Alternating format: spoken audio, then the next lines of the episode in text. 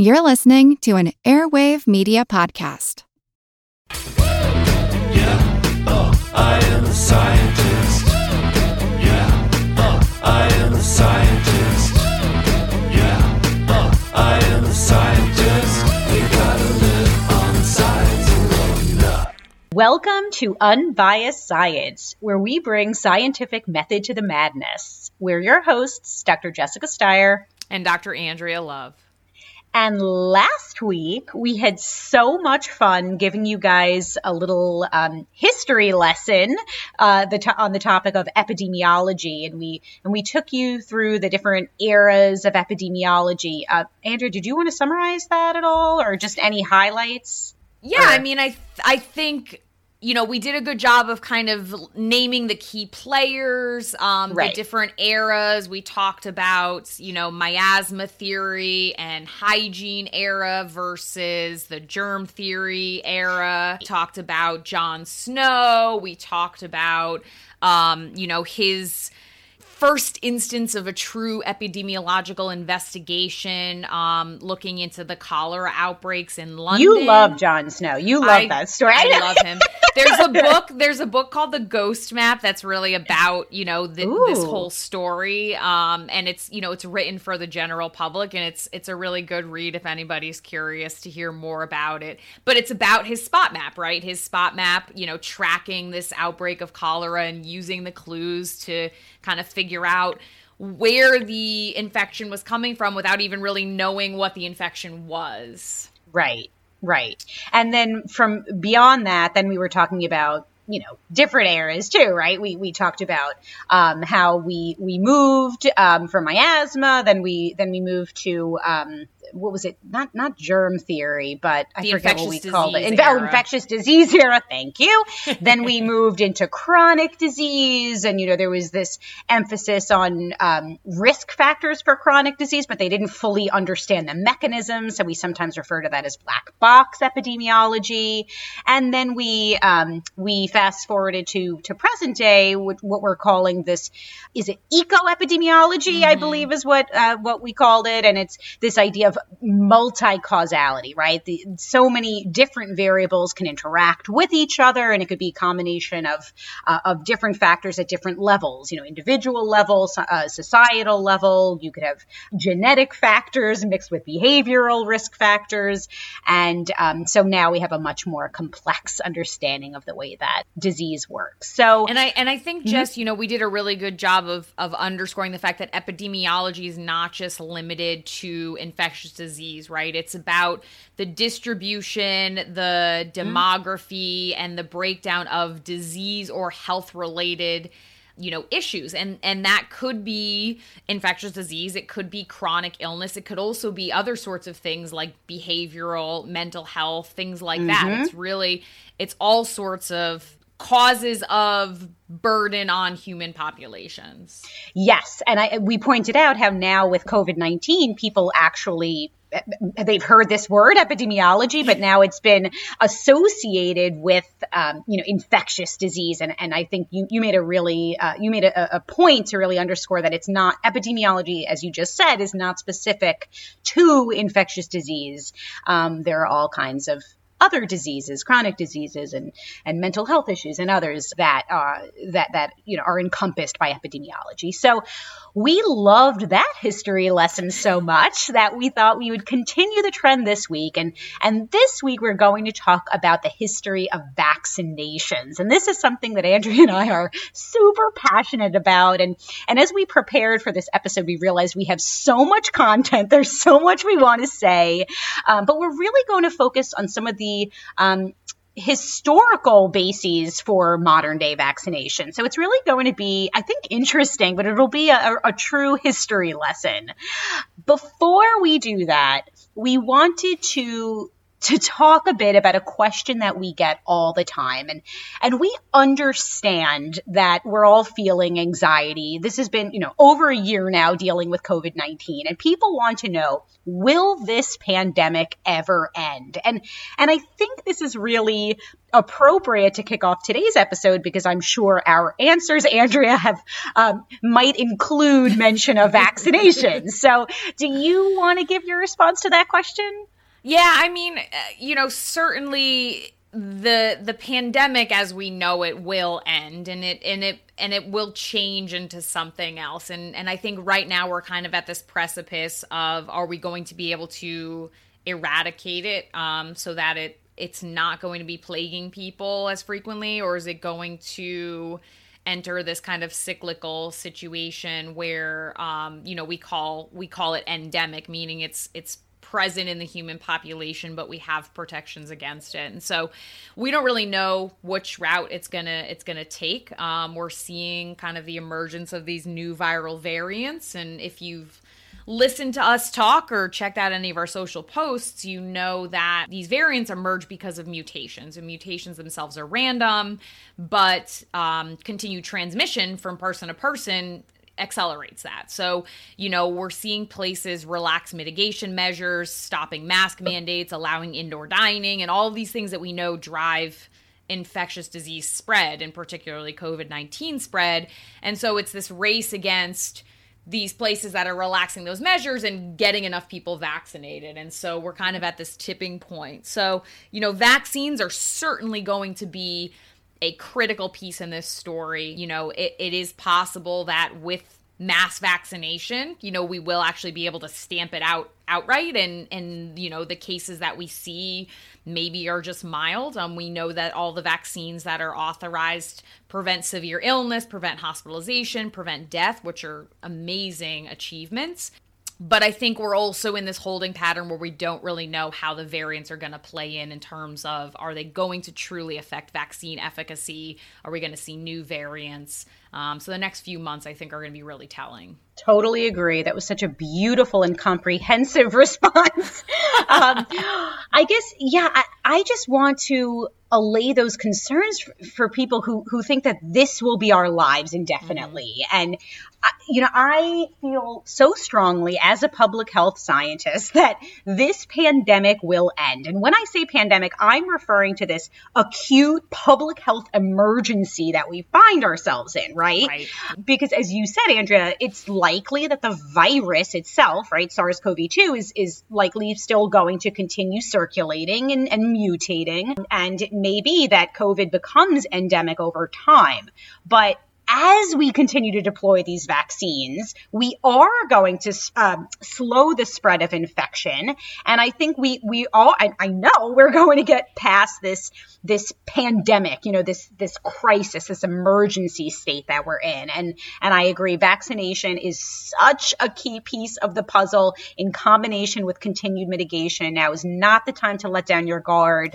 Um, and the other thing to add, we just did a post, and and it's so important that I think it's worth reiterating vaccination is not completed until two weeks after your final dose of the vaccine. So don't get your, you know, your first shot and run around thinking that you're totally, right. you know, immune to, to the virus. So right. anyhow, can yeah, you tell I mean, that we're passionate? I, yeah. I, I think you give a, a very, you know, opt, and I, and I agree, you know, certainly life as we know it is going to return to kind of the before times, um, you know, throughout this year. And I think in particular the summer summer is going to be a a true indication of where we're going to sit.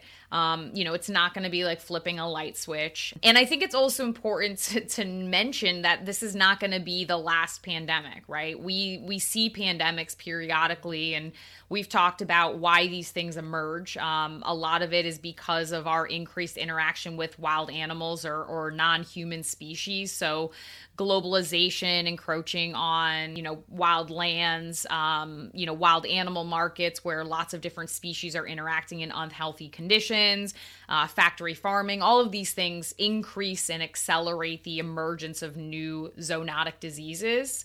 Um, and those are those diseases that jump from one species into humans. And so you know we can't just say okay this is over it's done with like there's Right. going to be another one. This is this is this is this evolutionary arms race between animals species humans and pathogens Absolutely. Um, and I definitely don't mean to minimize it by saying, oh, yeah, we'll just roll out vaccines. I mean, obviously, No, we know I- that it's not quite so easy to do that. And and right now, at least in the in the U.S., I, I keep saying, you know, right now, the demand for vaccines, at least in most places, um, surpasses the supply, right? But I but at some point, I'd say in the next couple of months, Yeah. we're going to hit a point where the opposite is true and, and we're really going to have to focus our efforts on convincing people you know uh, opening their eyes to the to, to the to the scientific truth and the the power of vaccinations and allay concerns and and really um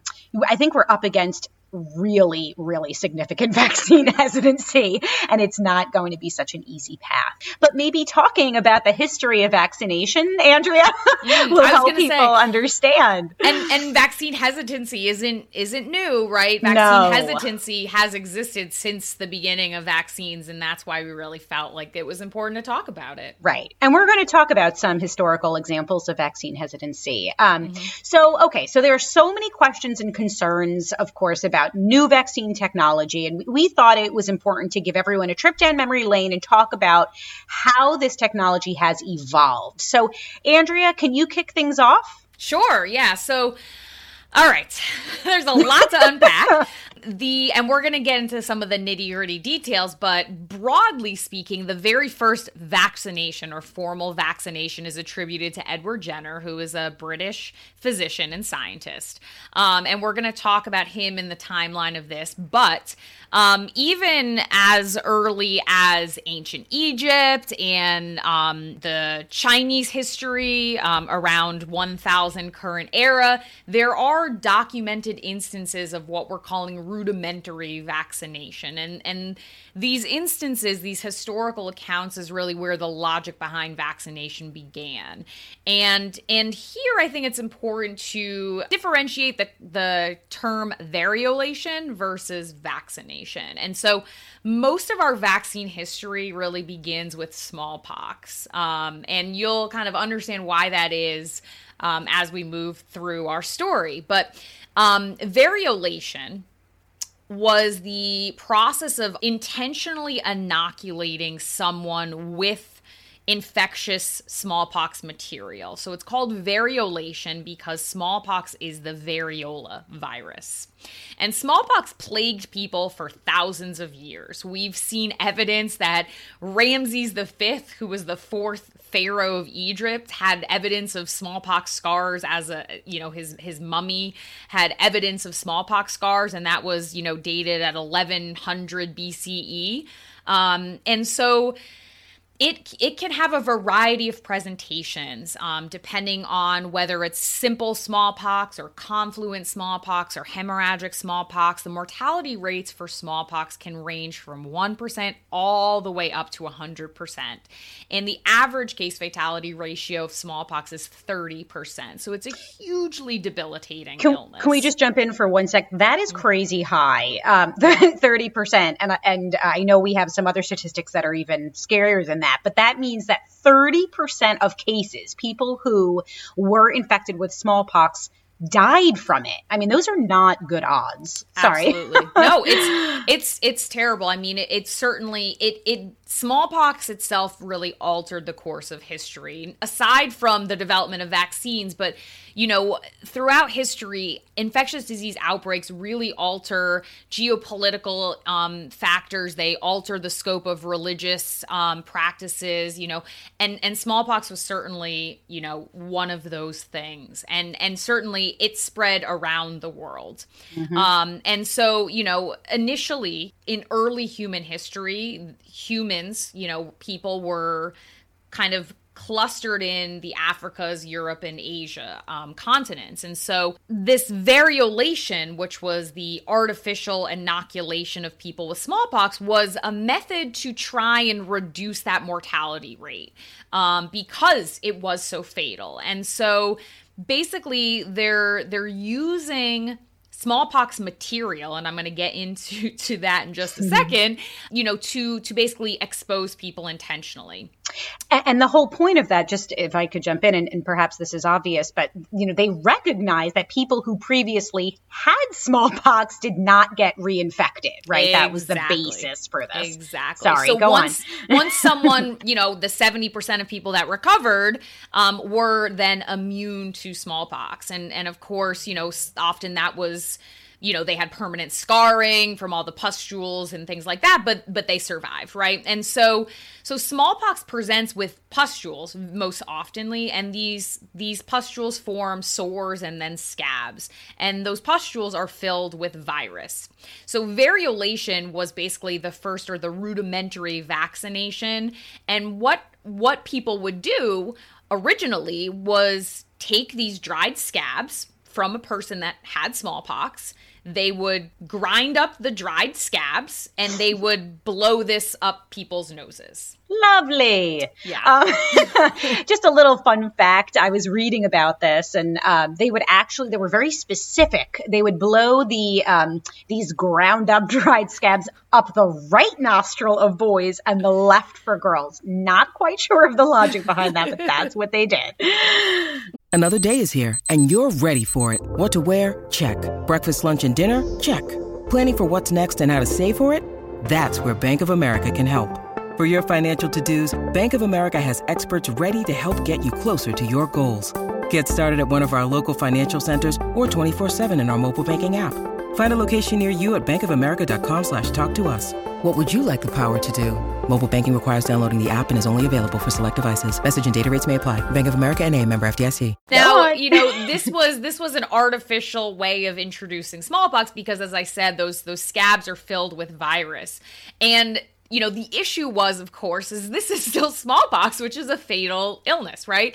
So so the scabs had to be dry enough, they couldn't be moist, you know. You you know when you have a scab for any reason, it goes through this process, right, where it's kind of it's still like it's so gross.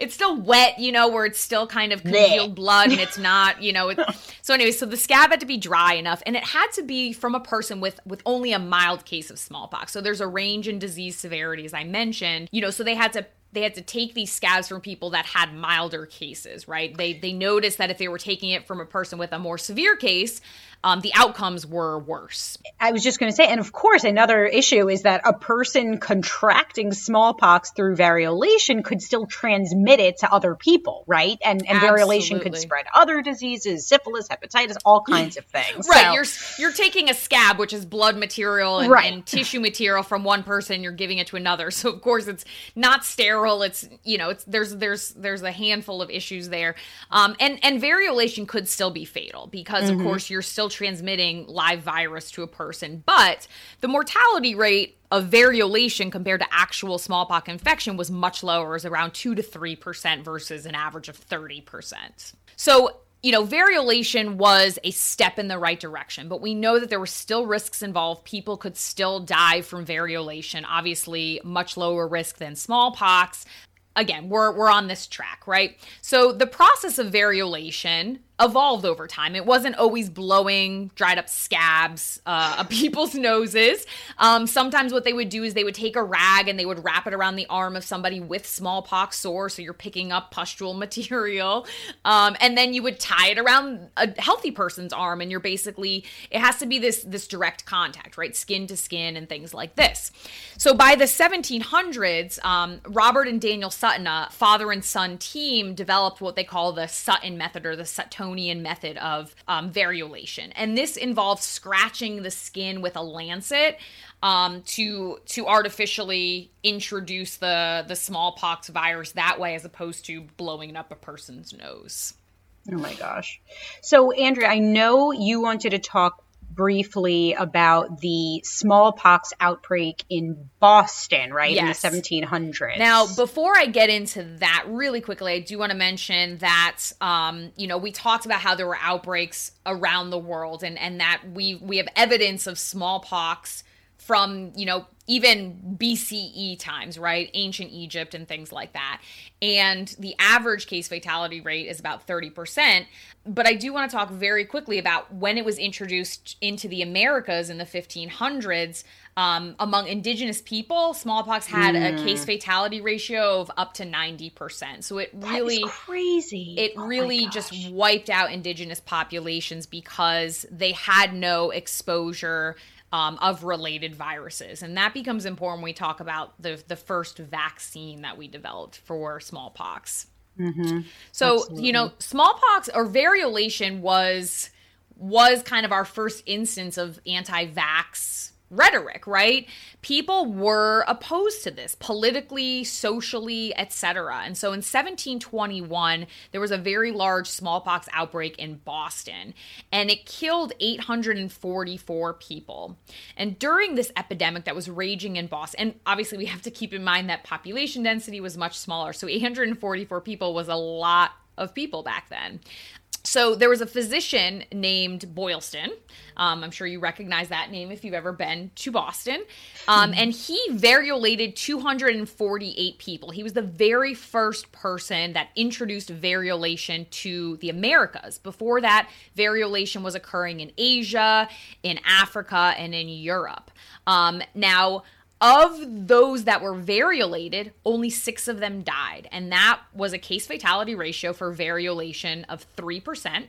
And compared to the outbreak in Boston, the overall case fatality rate was 14%.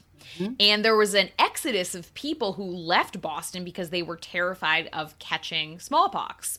And so this was really the first instance of variolation, but there was a lot of outcry about it. There were some folks that were proponents of variolation, and, and this was this physician, Boylston, did this variolation at Cotton Mather's urging. So Cotton Mather was a proponent of variolation, but he was criticized. And actually, people tried to bomb his house and wrote violent messages towards him, told, you know, said, Cotton Mather, you dog, damn you. I'll inoculate you with this, a pox to you. And this was with a, a primitive grenade that was thrown through his house.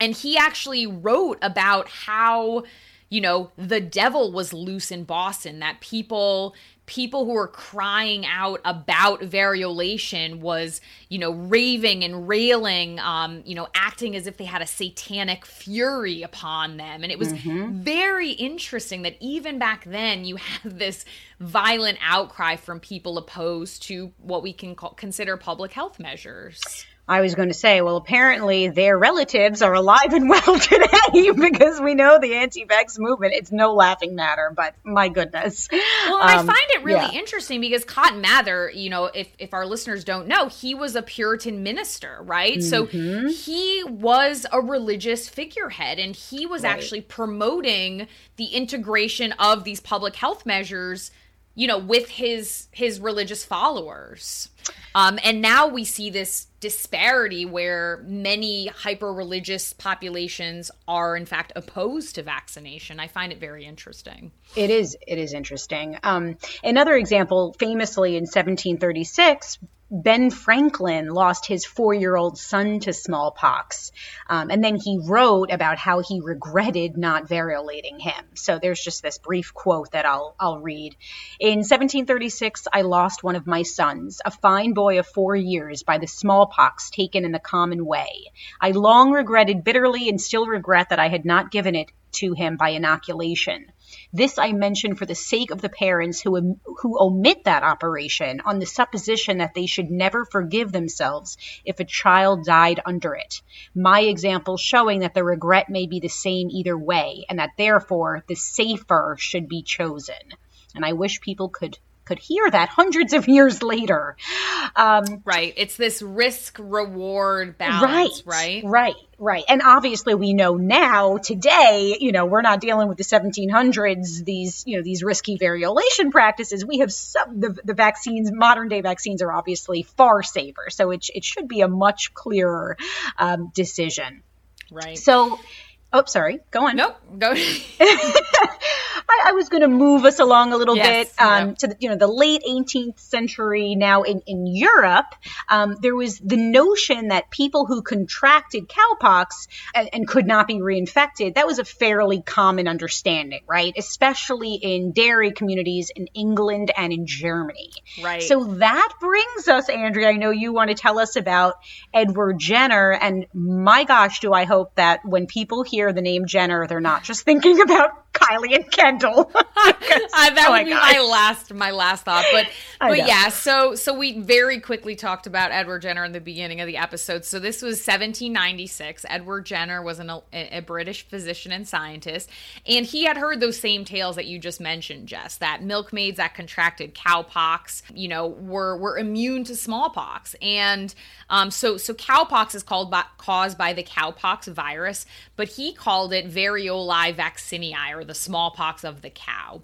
And so you know he had heard from a milkmaid when he was a young boy and he had heard all of the the folklore about it so as he and he had a very interesting scientific career. He actually did quite a bit of ornithology um, as i was reading about him over the years and and did a lot of other scientific inquiry in, in addition to his infectious disease work. But in 1796 he in may of 1796 he he had he found a milkmaid. Her name was sarah nelms and she had um, cowpox sores on her hands. So cowpox was a a, a pox virus that infected cows and milkmaids who are milking the udders of the cows could get get it by touching the infected cow's udder right? And cowpox would present very mildly in humans. They would typically get localized pustules not not systemic um, disease like smallpox or not systemic pustules like smallpox. And it was almost never fatal in humans. Actually i, I think it was never fatal and then once they would recover, again, folklore says they were immune to smallpox itself. So he found this milkmaid, Sarah Nelms, who had an active cowpox infection on her hands. So she had these sores on her hands. And what he did was he took some of the pustule from one of her sores and he scratched it into the skin of an eight year old boy named James Phipps. this was not IRB approved. Sorry, go on. oh goodness, all of the regulatory issues. But anyway, so James Phipps developed mild symptoms for about nine days. He lost his appetite, he had a fever, he did have a few sores, um, and this was back in May. In July 1796, Edward Jenner decided that he was going to now challenge James with smallpox. So what he did was he scratched actual smallpox into the skin of this little boy, James Phipps. Poor boy. Poor He did- Jimmy. I know. but he did not get ill. So, Edward Jenner coined this term vaccination, which means, if you look at the Latin root, vaccinia means cow, so it means of the cow. Um, and he started to publish these observations and this research in 1797 and 1798 and started to share this method with others around Europe. And so by 1800, this practice had actually spread across Europe. Eventually, we replace the cowpox virus with another virus called vaccinia virus, and these are all very closely related to each other: cowpox, horsepox, smallpox, vaccinia virus. Um, and and it's important to note that this method of vaccination using the vaccinia virus is used to this day. Although we've officially eradicated smallpox as of 1980, so there's only rare instances where we do vaccinate people now. So, Andrea, I have a quick, quick question for you mm-hmm. because we got this question about variolation just because I know now we're really going to get into to vaccination. So before we before we move on completely, we had some questions early on in the pandemic about this as it relates to COVID-19 and if we're wearing masks for example, you know, people will maybe be exposed to a little bit of the virus. And so is that a good thing? Is that somehow a way to to variolate against SARS-CoV-2. I don't know if my question's yeah, clear. Yeah. I mean, it was an interesting theory because we do see that, you know, in certain pathogens, like with with the smallpox cowpox thing uh, a low dose what we call challenge can kind of trigger that immunity but with sars-cov-2 we see such a diversity in immune response and such a Mm-hmm. diversity in illness um, you know that that this is just you know not a phenomenon that that we see um, you know and aside from that we're talking about you know running the risk of exposing someone to a fatal illness and on top of that you know we we've been wearing masks for this whole time and we we haven't actually seen any sort of kind of you know temporary immunity um, due to mask wearing um, ultimately that was you know an interesting thought but nothing that was backed up by data Right, right. Okay, we put that to bed. So back back to the conversation at hand. So, you know, we're we're talking of course Edward Jenner, he's the guy we all learn about and talk about, but we should mention there were other folks who have also been attributed to vaccination, right? Yep, yep. Um, so there's evidence that there were other physicians, particularly in the dairy communities of England and Germany, as I mentioned, um, who were aware decades before Jenner's work of the protective effect that prior co- cowpox infection provided patients. However, these physicians didn't follow through on the observations or disseminate their findings. Um, one in particular, so there was this prominent farmer in Dorset County, Benjamin Jesty, who vaccinated his wife and two sons with cowpox lymph taken from lesions on the udder of an infected cow in 1774. so he just bypassed the the milkmaid he just took it right from the sore of the right from itself. the source. How lovely, just lovely. Um, and and they, his, his wife and children, they remained free of smallpox despite raging local epidemics. Jesty devised and undertook his vaccination method. It was actually 22 years before Jenner, Yeah. who is usually credited as the originator. But Andrea, I know you you pointed out that Jenner was the first to have devised a, scientific method, right? The the approach to vaccination. Did you want to expand on that at all? Or Yeah, I mean, I think you know we we we now have some evidence that there were others that were undertaking similar methods. Um, you know, not to minimize Jenner's accomplishments because of course there was not a lot of cross pollination back then. Um, but his procedure where he did the vaccination with the cowpox and then challenged poor little Jimmy to actual Jimmy. smallpox, um, an intentional exposure. Plus, he documented things. Plus, he constructed the procedure. He actually shared the procedure, and he actually shared material with people around the world who wanted to have, you know, cowpox lesions available to to vaccinate people. So Right. So what what Jenner discovered it it actually spread to other continents, as you're saying, and so now talking about the U.S., uh, Benjamin Waterhouse performed the first vaccinations in Boston, Massachusetts, in July 1800, using material provided by Jenner, uh, and he's widely credited with introducing vaccinations to the U.S. President Thomas Jefferson actively promoted vaccin- vaccination, uh, although its routine use did not occur until the 1900s, owing to difficulties sustaining the virus through arm to arm inoculation. But Jenner's approach had its limits, right? Of course. Yeah. First of all, not every human disease has an animal analog that can confer immunity without causing the disease itself. Right. This is something that's very unique to the pox viruses Mm-hmm. because, you know, we even see this with our different influenza strains year by year. They're different, they're similar enough that they both cause a similar illness, but they're different enough that even our previous year's flu strain vaccine is not effective on the following year's flu strain. So this is something that was just almost um, fortuitous in the context Right. of the pox viruses. Right. And also, some animal diseases that, that do jump to humans can be deadly to both, right? And for example, COVID 19, we know, which is thought to have come to us via bats, right? Right. And actually most of the human illnesses that we we get, 61% of known human illnesses and 75% of recent human illnesses are caused by animal diseases. Those are called zoonotic diseases that jump from an animal to a human. And so we know that um that that is a challenge. Right.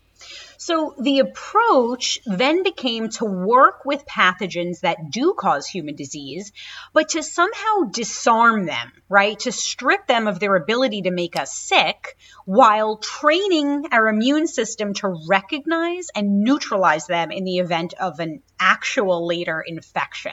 Yep. And I think that this is really interesting because, you know, this is all occurring, you know, Edward Jenner in the late 1700s. This is all occurring like during the the miasma theory of illness, right? You know, it was not consensus that diseases were caused by infectious agents. And this is all happening while the evolution of science is occurring and while Louis Pasteur and Robert Koch are formalizing the, the germ theory of disease, which is really the set of criteria that we now, you know, know to I to demonstrate that an infectious agent or a pathogen is actually the causal, you know, agent of an illness. And and I find it really interesting that we're having these things kind of you know, working in tandem with each other while so much of the world still didn't accept that, you know, a pathogen or, you know, an invisible microorganism is actually causing illness. That's really incredible.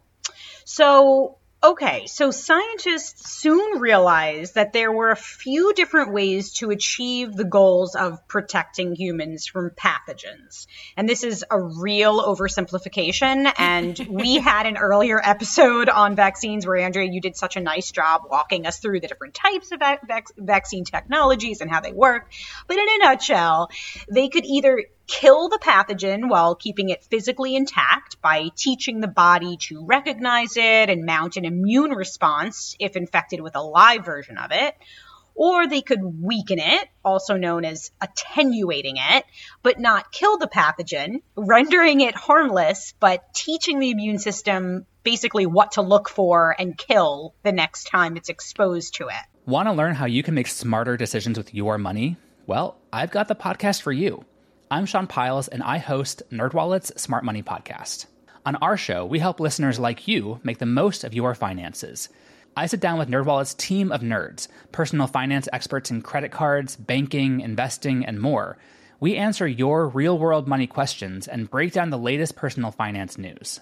The nerds will give you the clarity you need by cutting through the clutter and misinformation in today's world of personal finance. We don't promote get rich quick schemes or hype unrealistic side hustles. Instead, we offer practical knowledge that you can apply in your everyday life. You'll learn about strategies to help you build your wealth, invest wisely, shop for financial products, and plan for major life events. And you'll walk away with the confidence you need to ensure that your money is always working as hard as you are. So turn to the nerds to answer your real world money questions and get insights that can help you make the smartest financial decisions for your life. Listen to NerdWallet's Smart Money Podcast wherever you get your podcasts. Right. And Jess, I think this is so important because, you know, the scientists, you know, in the 17 1800s are understanding that in order to confer immunity to a disease, the person's body, the immune system, has to recognize something that mimics the disease well enough so that it creates that response, but then the next time they're exposed to it, they don't actually get sick. And this is all without actually understanding what the immune system is. Just unbelievable. It really is. You're, you're chuckling. I love when you chuckle like that, but it's unbelievable. No, it really is. All right, we have a lot of ground to cover. I'm just going to mention, um, I guess we'll move to 18, 1881 and 1885. Um, French biologist Louis Pasteur developed successful vaccines against anthrax and rabies, respectively, exposing the pathogens to oxygen and heat and weakening but not killing them. Yeah. Uh, famously, he used a vaccine to successfully prevent rabies in a in a in a little boy named Joseph Meister who had been bitten by a a rabid dog. Then, early in the 20th century, French physician Albert Calmette and veterinarian Camille Guerin, and I'm so sorry, I'm definitely mispronouncing these things. Andrea is probably cringing. Um, they developed a tuberculosis vaccine, and similarly, uh, they weakened a bovine strain of the bacterium by passing 230 generations of it through artificial growth mediums, selecting for weaker and weaker versions with each passage. Um, and and this yeah. vaccine is what we call the the BCG vaccine, which we don't actually use for tuberculosis in the U.S. Um, because tuberculosis is not very common here, but it is often used elsewhere around the world um, to this day. Do you want to take us through some other vaccines that? Yeah, Yeah. because I think you did a really good job of talking about how you can either inactivate or attenuate a virus, but of course there are other diseases, right? So mm-hmm. around the same time, you know, of of the the development with rabies and anthrax and things like that, there was also a devastating diphtheria outbreak. And diphtheria has mortality rates of up to 20% in children younger than 5 years old. And this is caused by a bacteria called Corynebacterium diphtheriae.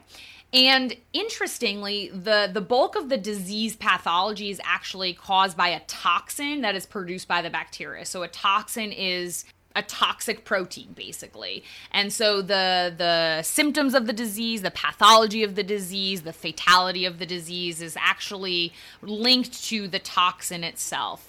Um, and and in the 1800s, we didn't have antibiotics, so you can't kill bacteria with antibiotics. 1928 was the first kind of time where we had an antibiotic, and that was Alexander Fleming and his penicillin. We didn't even have antiseptics until kind of the late mid 1800s. Um, so, you know, around the same time we're dealing with this diphtheria outbreak. Um, diphtheria was was known throughout history to kill many, many children.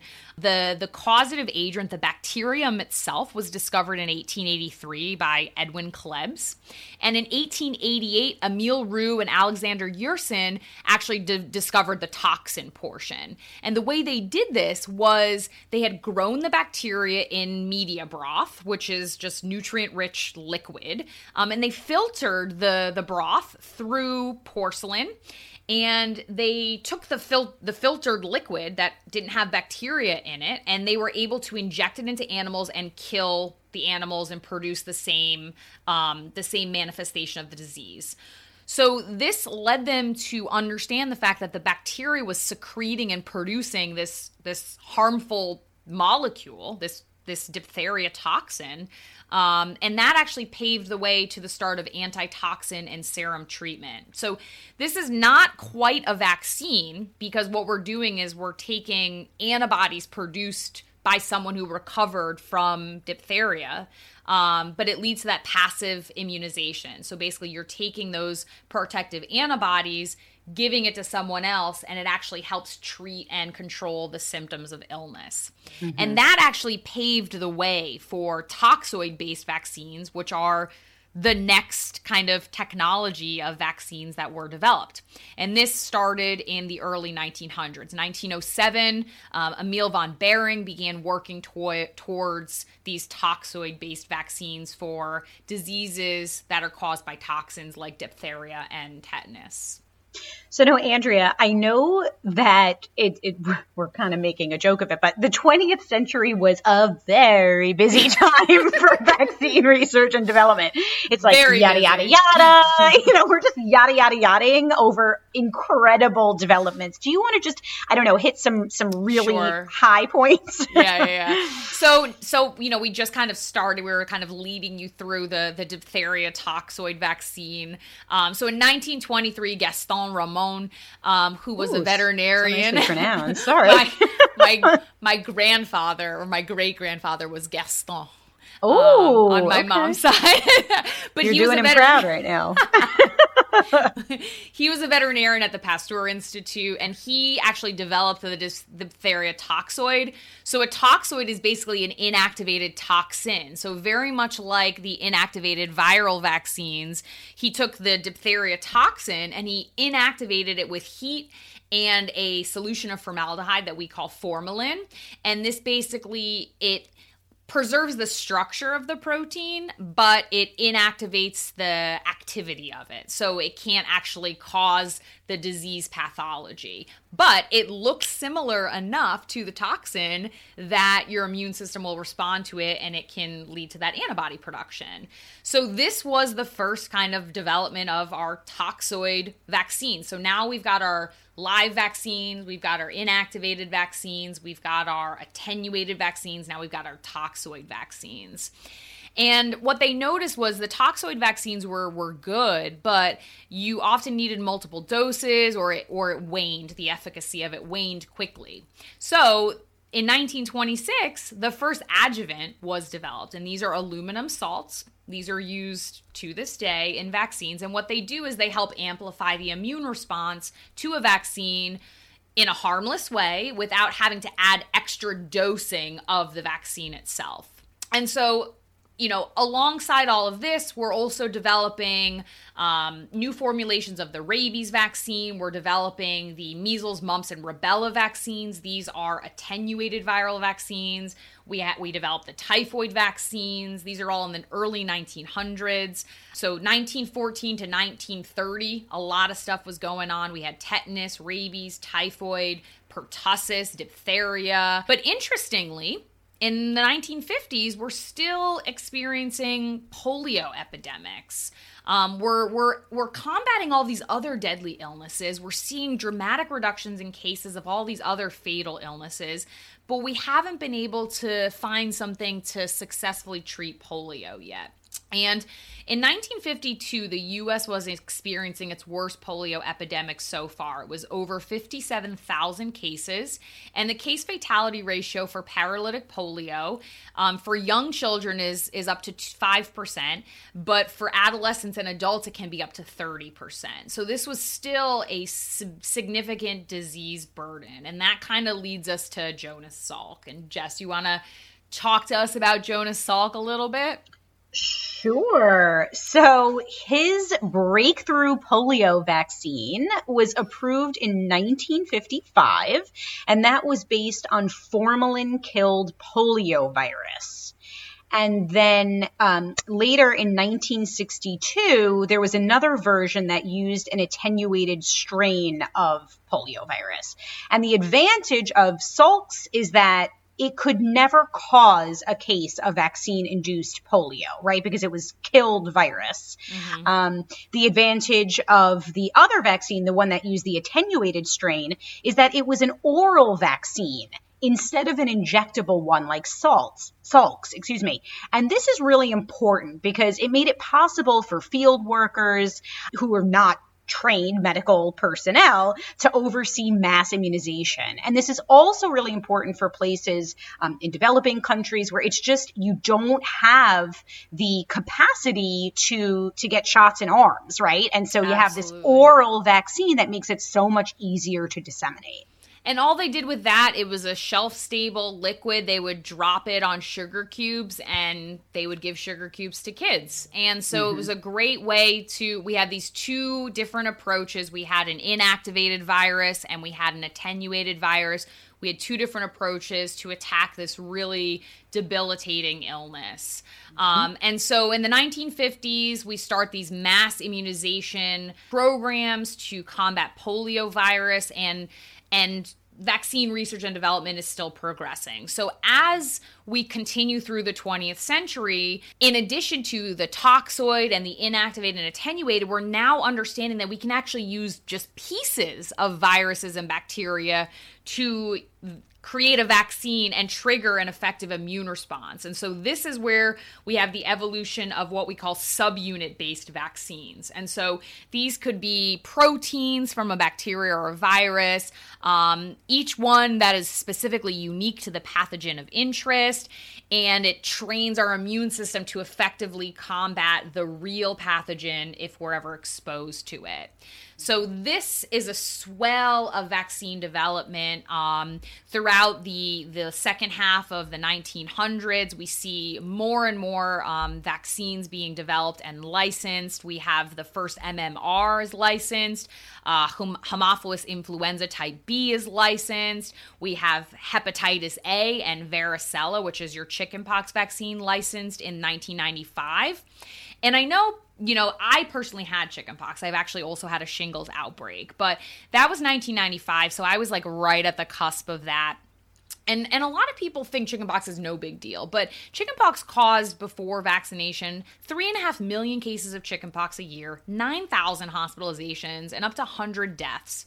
And we are able to prevent all of that now with the chickenpox vaccine. Not and, and yet, men- I'm sorry. I was just going to say, and yet people still have chickenpox parties. And, you know, they're to, to avoid this incredible vaccination, this safe way to prevent chickenpox. They feel that this natural infection is safer. But exactly as Andrea just pointed out, they're overlooking these, you know, the severe illness, the hospitalizations, and the deaths. And I'm sorry, I just interrupted your thought. No, it's fine. um, I was just going to say something unique with the chickenpox virus is that even after you recover from it, the virus will actually stay in your body and it reactivates as shingles later in life. And mm-hmm. shingles can be debilitating, it can even be fatal in some instances. Um, and so, you know, by having a single vaccine to eliminate that whole disease uh, is just really incredible. And and I glossed over one thing, and we talked about it before, but in 1980, smallpox was eradicated from the world. There were no cases of smallpox in the world because of the vaccination efforts that we've taken. Unbelievable. So, Andrea, did you anything else to add about the? I know we're like bang, bang, bang, bang, bang, going through these these things, um, the the vaccines that came about, and the as you said, no, the, you know. So I think yeah. the the next thing is really so we've got these four vaccine technologies, right? We have the inactivated virus, we have the attenuated virus, we've got the toxoid based vaccines, we have the subunit based vaccines, and now we're in the current era, which is new vaccine technologies. And so we've added two vaccine technologies to that list. So now we have six. Um, and so we've got the mRNA based vaccines, and, and the mRNA basically, instead of using a protein subunit, they're using an RNA subunit, which basically trains your body to produce the protein of the virus, which then your immune system responds to. And we've seen the the Pfizer BioNTech and the Moderna vaccines for COVID nineteen use that technology. Um, and then we have the viral vector technology, which basically uses a harmless virus as a delivery vehicle to bring that gene for COVID 19 into our body, which again will make the protein for and have an immune response against. And again, we've got the Oxford AstraZeneca, the Johnson and Johnson, and even the Sputnik one um, from Gamaleya are using that technology. So now we have six different vaccine technologies, and it's really opening the door for the future of vaccines. And of course, mm-hmm. this history of vaccines is going to evolve. There's a really great timeline on a website website that we're going to add to the show notes so you guys can kind of sift through the the other things that we've kind of glossed over not not because they're unimportant but just in the you know for the sake of time but a lot of those things are things like regulatory oversight um, you know the development of the cdc's um, you know uh, committee for vaccination practices and fda's regulatory reviews and all of the sort of things that ensure that vaccines are tested rigorously are safe are effective all the surveillance all of that mm-hmm. sort of stuff as well mm-hmm. Well, Andrea, you know that my um, my public health heart has to talk about some of the you know, the, the, incredible impact mm-hmm. of vaccines. So first, let let's focus on the U.S. So after the introduction of Salk's inactivated polio vaccine, the incidence of polio dropped from 29,000 cases in 1955 to fewer than 900 in 1962. Then, with the introdu- in- introduction of the live attenuated vaccine in the early 1960s, polio was eliminated from the United States. Moving on, since its licensure in 2006, the bovine human reassortant rotavirus vaccine, which we didn't even talk about, um, has virtually eliminated rotavirus, preventing mm-hmm. up to 75,000 hospitalizations and 60 deaths per year. During the 2019 through 2020 flu season, the flu vaccine prevented about 7.52 million infections, 3.7 million medical visits, over 100,000 hospitalizations, and over 6,300 deaths in the US alone. The measles vaccine has nearly eliminated a virus that previously caused 2 to 3 million infections, 50,000 hospitalizations, and 500 deaths every year in the US.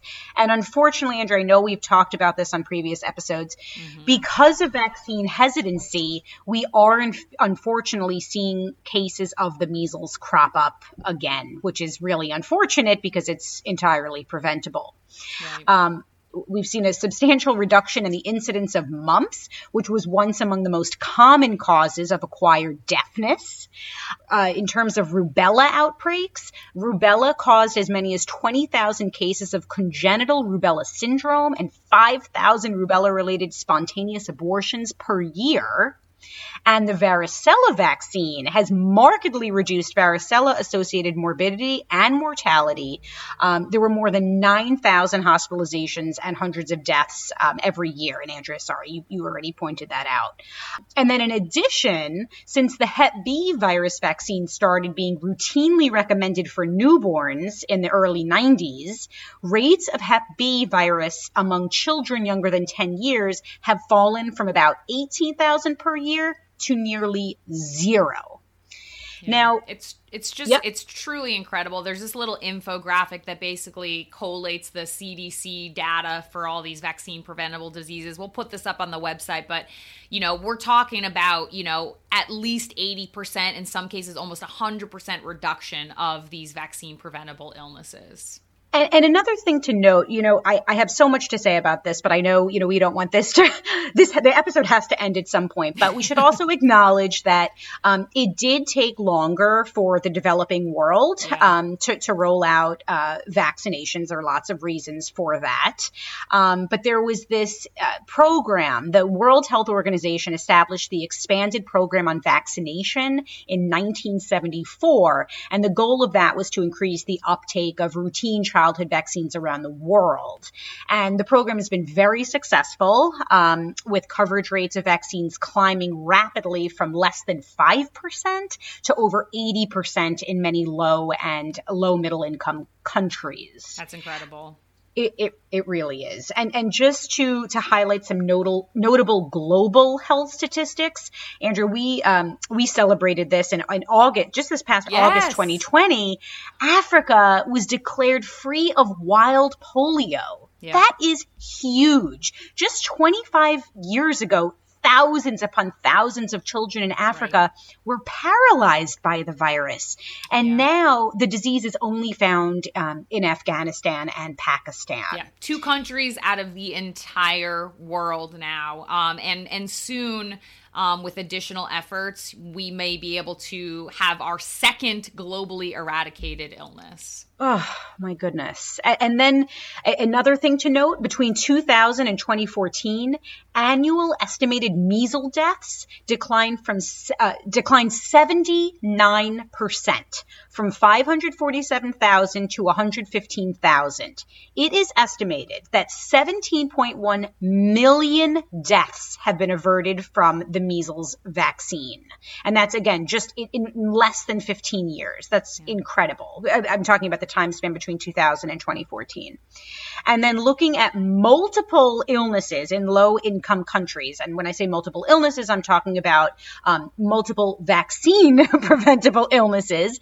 It's estimated that because of vaccines, we averted 23.3 million deaths between 2011 and 2020. I am speechless. Yeah, Um, it's, it's. I mean, vaccines really are one of the single biggest accomplishments in modern medical history. But when you really kind of see the timeline and see the impact all laid out there, it just becomes, you know, overwhelmingly clear. Mm-hmm. I always say vaccines and antibiotics. I mean, absolutely, those two things contributed. I think the most to, um, to to all the progress we've made in, in public health, and I- just want to recognize. I know so many people al- also point out things like you know having clean water and improved sanitation, and I don't want to um, you know overlook those things absolutely those things contributed there there's no doubt about that but the evidence uh, supporting the the power of vaccinations is just absolutely irrefutable so Yeah, absolutely. And and now, you know, we're in this situation where we need people to get these COVID-19 vaccines. You know, Jess and I have both gotten our first doses. We're waiting on our second doses. we continue to share data about the safety and efficacy of those vaccines and where they fit in the evolution of vaccination technology from 1000 CE to present day. Um, and we hope that this this episode gives you uh, a better appreciation for how this has evolved over human history. All right, Andrea, you want to take us home? Sure. Thanks for joining us today. We hoped you learned a thing or two. Um, make sure to, after you tune into this one, scope out our other episodes about vaccine types and technologies and all of our COVID 19 and vaccine mythbusters episodes. And if you like our pod, please share with your friends and family and leave us a review on Apple Podcasts. Be sure to also check out our website. Um, we do post show notes there for every episode, including citations and links to all of the references we discuss. So you can find that at www.unbiasedscipod.com. You can also pick yourself up some Unbiased Science merch or leave us a donation. Now, next week, since spring is in full swing here in the Northeast, we're going to talk a little bit about Lyme disease. Now, this is an infection that is rife with misinformation, so it might be a two parter. And this one is particularly near and dear to my heart as my doctoral dissertation research was all about the pathogenesis of Lyme borreliosis. We will, of course, continue to provide updates on COVID 19 vaccine progress and pandemic updates on our social media accounts, so be sure to follow us there on Instagram and Facebook at Unbiased SciPod. Catch you next time on the pod, your trusted source for no nonsense, just science. Yeah, oh, I am a scientist. Yeah, oh, I am a scientist. Yeah, oh, I am a scientist.